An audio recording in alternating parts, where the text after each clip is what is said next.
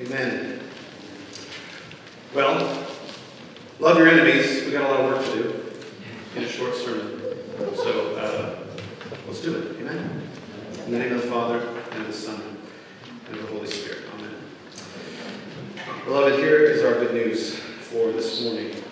Jesus has ushered in the blessing and abundance of God's future. It's a new way of life that disrupts and displaces old systems of oppressive power. Retribution and condemnation are over. Forgiveness and provision are poured out.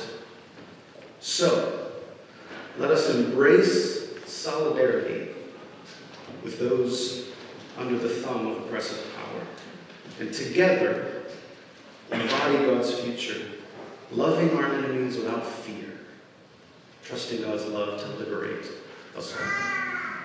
Amen? So, on the surface, love your enemies doesn't really sound like good news to most of us, right?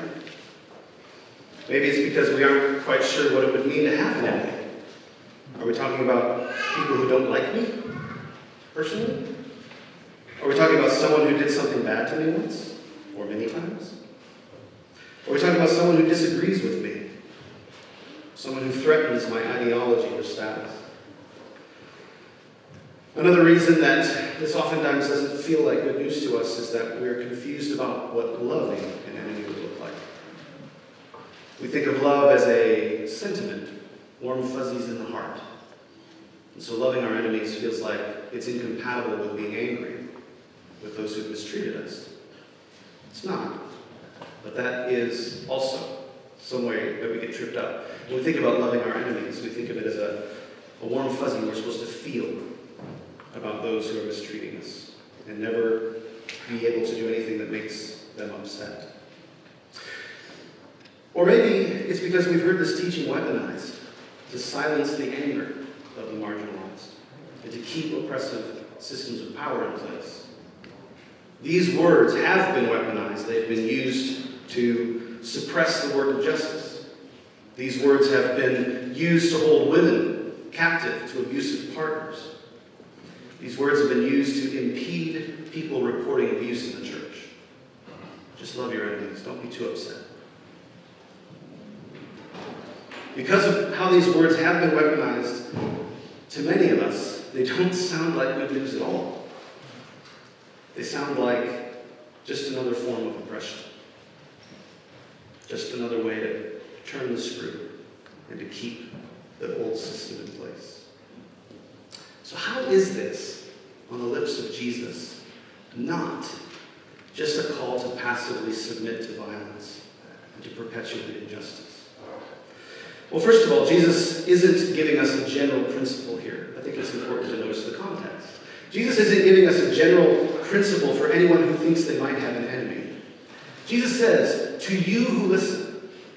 And Spencer preached, Father Spencer preached about this last week, uh, where we started this sermon on the plain.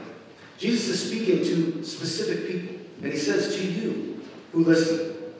This is a continuation of Jesus' sermon on the plain, and it starts with the marginalized and oppressed peoples of Israel coming to Jesus from all over the place to listen to him teach about this new world order that has invaded called the kingdom of God, and to receive the power of that kingdom in their bodies through healing.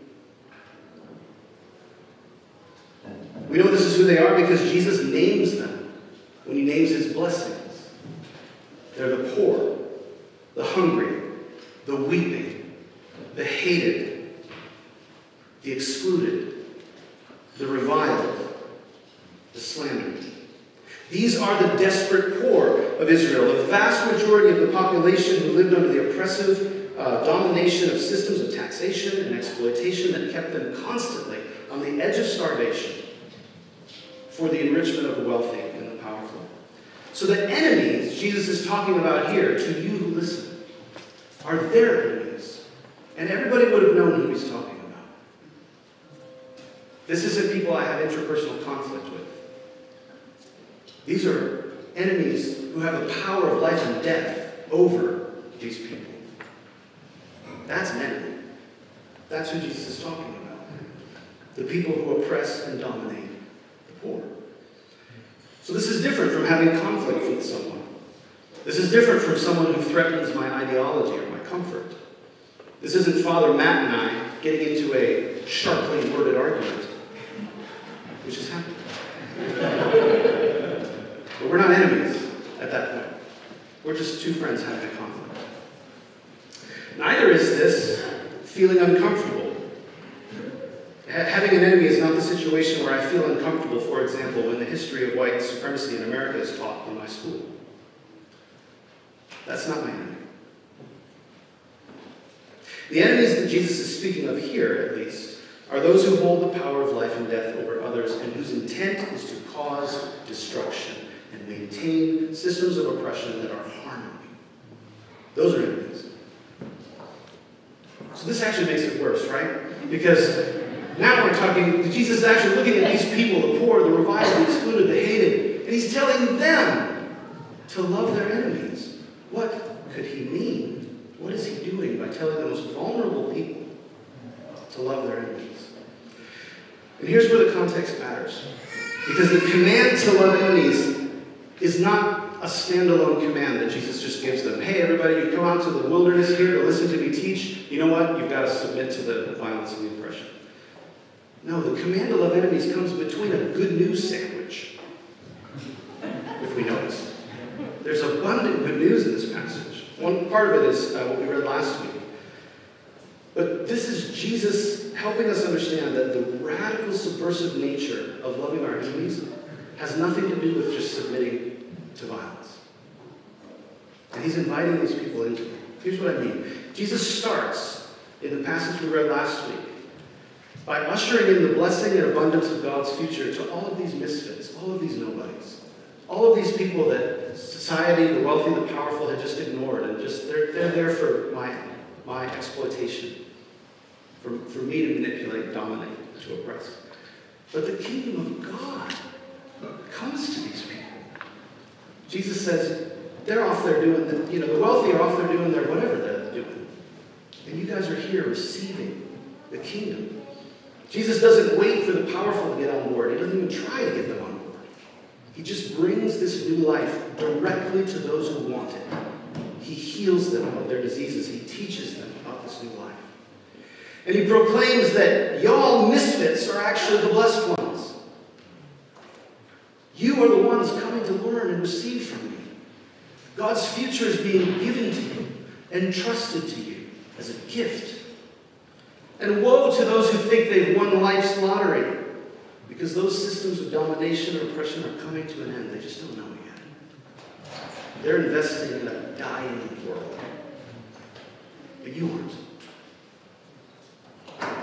You see what's happening. And he proclaims these blessings over them. And then after the command to love enemies, notice what Jesus says to them. He proclaims good news again to these misfits and outcasts. Do not judge, and you won't be judged. Do not condemn, and you won't be condemned. Forgive, and you will be forgiven. Give, and it will be given to you a good measure, pressed down, shaken together, running over, will be put into your lap. For the measure you give is the measure you get back. What Jesus is saying here that he's assuring them that if you'll trust me, and if you'll embody this new order of God's reign among you, God will free you from retribution and condemnation, no matter what the wealthy and the powerful do or say.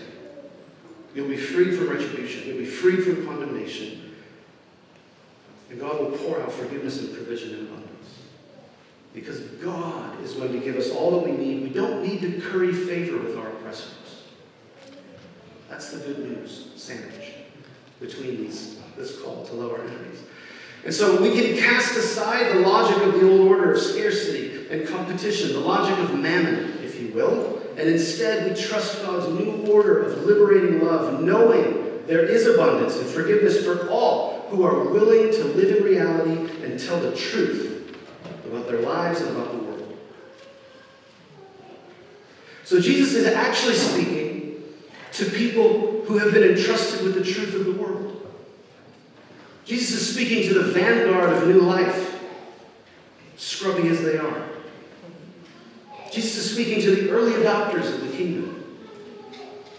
To those who can now begin to see that both they and their oppressors are manifestations of an old order that brings dehumanization to all, oppressors included. And so the command to love enemies is given to this blessed, empowered people not with worldly power, but with the cruciform power of God's love to embody the reign of God so that enemies can be freed from enacting harm and victims can be freed from receiving. Jesus has ushered in the blessing and abundance of God's future, this new way of life that disrupts and displaces the old systems of oppressive power. Beloved, retribution and condemnation are over. Forgiveness and abundance are poured out.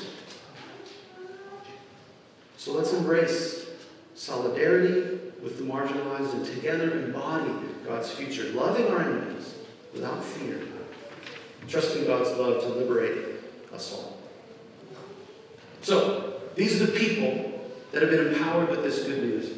What does it actually mean then to love an enemy? Jesus issues this command to love enemies, to do good to those who hate you, to bless those who curse you, to pray for those who abuse you. Here's the conundrum these people were in. Quiet submission to injustice keeps the old system in place.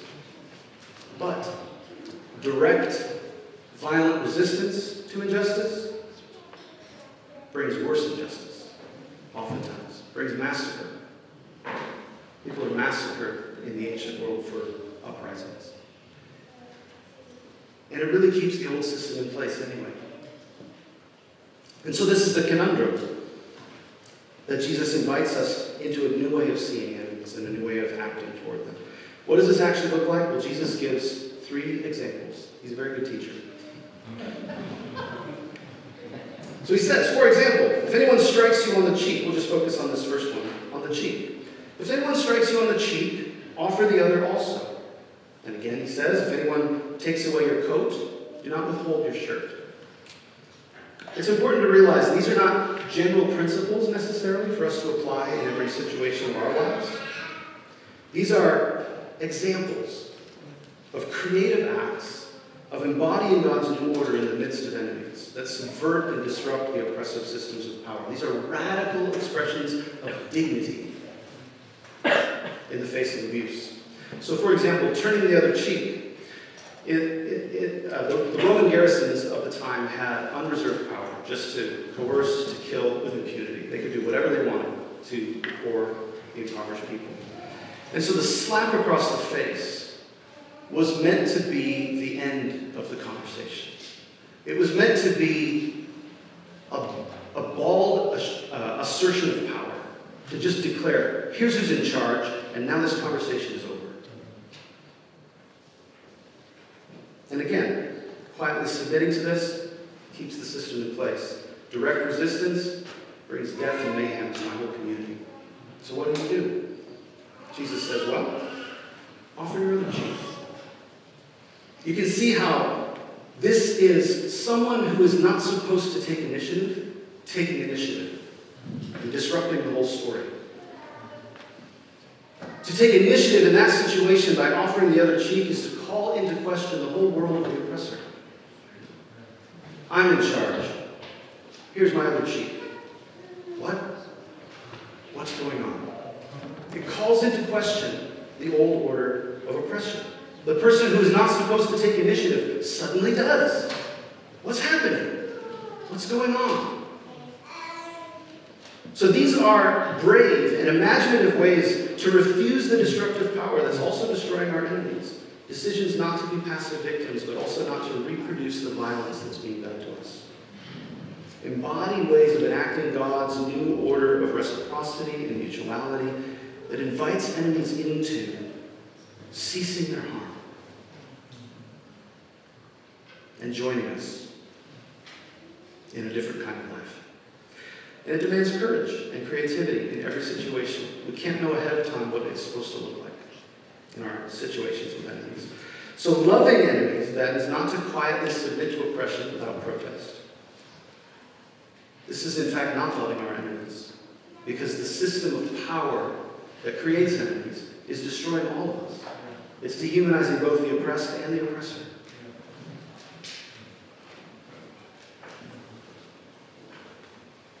So, loving enemies is this powerful act of resistance that breaks the cycle of violence that's destroying both of us. Incidentally, this is what Joseph does in our Old Testament text. He breaks the cycle of retribution. Instead of calling for retribution to his brothers who harmed him, he forgives. But notice what he does. In forgiving, he also names himself, I'm Joseph. And he doesn't say, ah, let's just forget about it. Yes, bygones be bygones. No, he says, who you sold into slavery. He names the harm and invites his brothers into repentance. And they repent. Forgiveness, reconciliation can be enacted because Joseph names it. He names the harm. He loves his enemies by naming the harm they did to him and refusing retribution and inviting them into a different way of life. And many are saved. Beloved, Jesus has ushered in the blessing and abundance of God's future, and it's a new way of life that disrupts and displaces the old systems of oppressive power. Retribution and condemnation are no more. This is the world we live in now. Forgiveness and provision are abundantly poured out. So, let us embrace solidarity with the marginalized and together embody God's future that has been entrusted to us, loving our enemies without fear, trusting that God's love will liberate all of us. So, this is what I mean by we have a little bit of work to do because there's some distance between our situation as a predominantly white church and the situation of the people that Jesus was speaking to directly. How do we respond to this good news? Well, one thing is that uh, we need to learn how to make the kind of enemies Jesus is talking about. We need to get some enemies before we can love them. We need to make some enemies before we can love them. Which is hard for us to do because of our relative privilege. Again, as a predominantly white church, systems of oppression work very quietly behind the scenes for our benefit. Or so we think. It's not really to our benefit. But it empowers us stay on top of this system with all of the people who are directly doing these things. Evil is being done on our behalf. If you're white, evil is being done on your behalf and has been done on your behalf. No, you, you didn't have anything to do with it personally. But it's part of the system we live in. It's part of what makes loving our enemies difficult. It's part of what makes having an enemy difficult.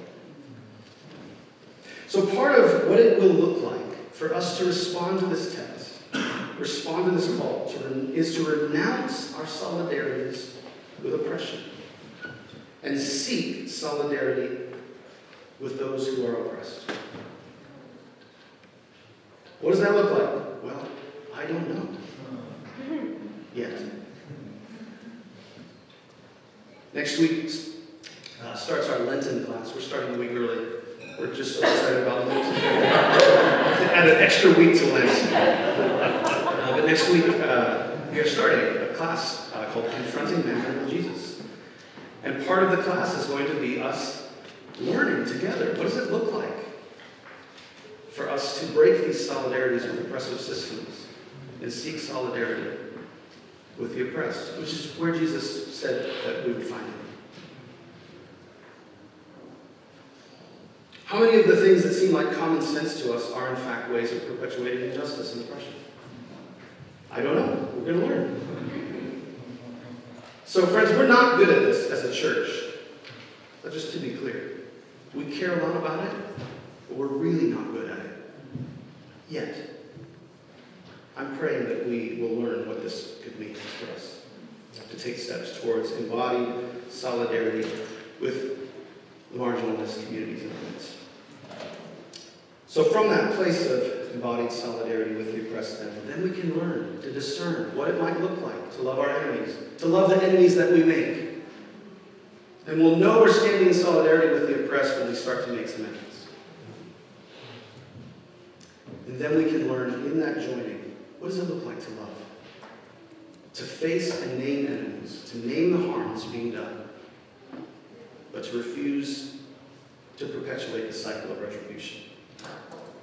This requires courage, it will require imagination, We don't know what it looks like ahead of time.